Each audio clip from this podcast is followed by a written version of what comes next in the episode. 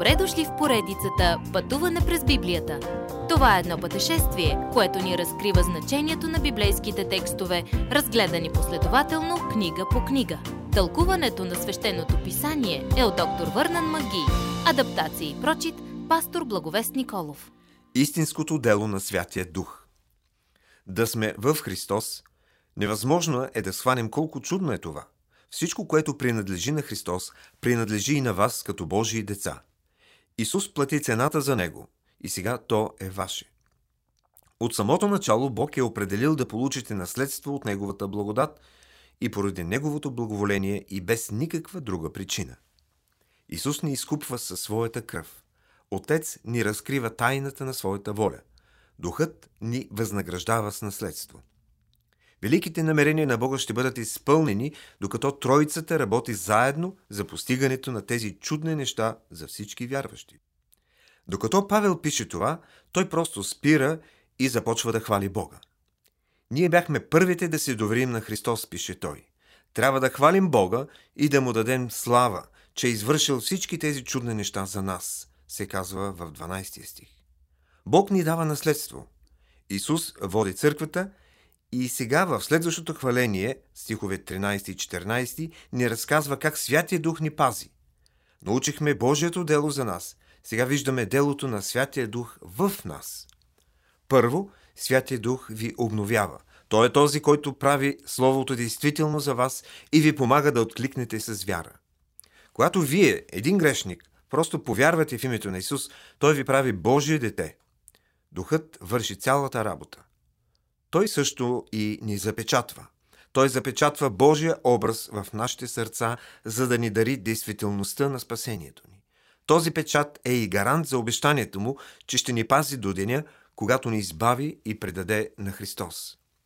Павел се моли два пъти в това писмо за ефисяните, като и двата пъти показва загрижеността си към тях. Можете да разберете много за духовния живот на даден човек по начина, по който той се моли – дали изразява зависимост от Бога? Дали говори за нужда, която вярва, че само Бог може да посрещне? Дали се моли за други хора?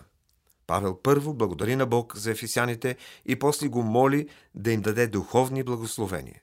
Павел се моли и да познаем богатствата на нашето наследство в Христос. Исус е главата на тялото, своята църква. Той говори и действа чрез нас и показва на света как да го последват. Силата, която го възкреси от мъртвите, сега издига човек от духовна смърт в духовен живот. И това е същата сила, която Исус дава на църквата си. Силата му е сила на възкресение и на възнесение. Тази същата сила е достъпна за нас днес, за да оживеем в Него и да изявим Исус на света. В много отношения църквата е метафора за старозаветния храм, а преди него за скинята в пустинята. Бог живее временно и в храма, и в скинията. Те бяха места за обитаване на Божията слава.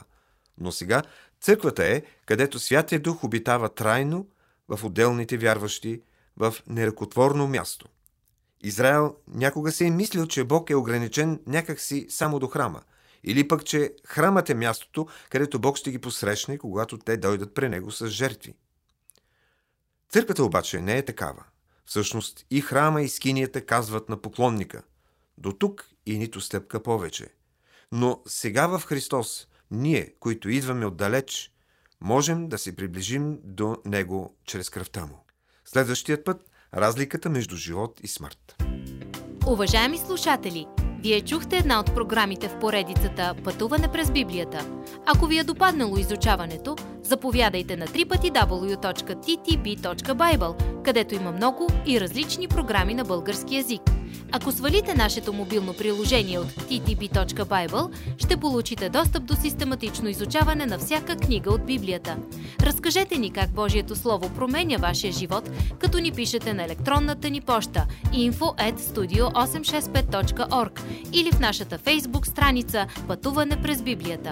Освен до аудиопрограмите, чрез мобилното приложение ще получите достъп и до различни материали. И на още едно място ще намерите нашите обяснения на библейските текстове. На платформата YouVersion за всяка книга от Библията ще намерите наш план за прочит и аудиопрограма с обяснение на прочетеното. Благодарим ви и до нови срещи в онлайн пространството.